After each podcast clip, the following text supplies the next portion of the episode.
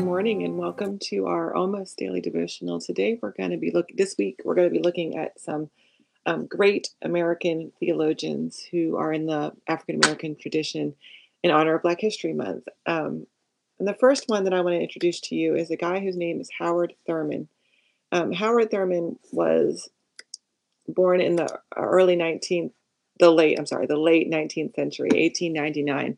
Um, in Daytona Beach, Florida, and he was one of the most prominent figures who inspired Martin Luther King Jr. and the civil rights movement later in the 50s. He was the first, one of the first really big um, voices speaking about the experience of the marginalized in um, in America and in the American South. He was born in Daytona Beach, Florida, like I said, um, and he lived in one of the three um, black only communities in his in his city uh, which is where he grew up. And then he had to travel. There was only three high schools in the entire state of Florida where, um, if you were an African American, where you could go to high school, and if you wanted to go to college, you had to go there. So you had to travel to high school. You had to go away somewhere to high school.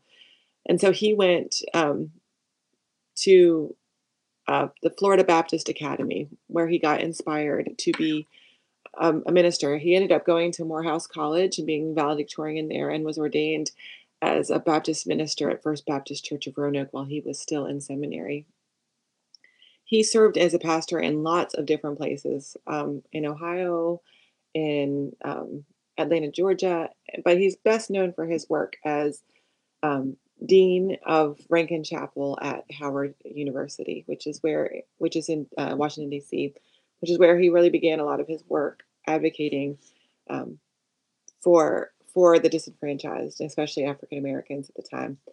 And he founded a church called the Fellowship of Reconciliation, which was one of with um, a white minister, Alfred Fisk, and it was one of the first churches in America that um, was intentionally integrated. So they intentionally uh, worked side by side with the idea that um, many of that the African Americans and and the white people could worship together and learn each other's struggles and begin to to grow together and to share their experiences, which is one of the first churches to do that. And it really um, sparked the idea that um, that that was a possibility that you could work side by side, um, that we could share a faith together. He wrote a song, a poem about Christmas that I want to share with you. It's called "When the." Um, it's called "The Work of Christmas," and it goes like this.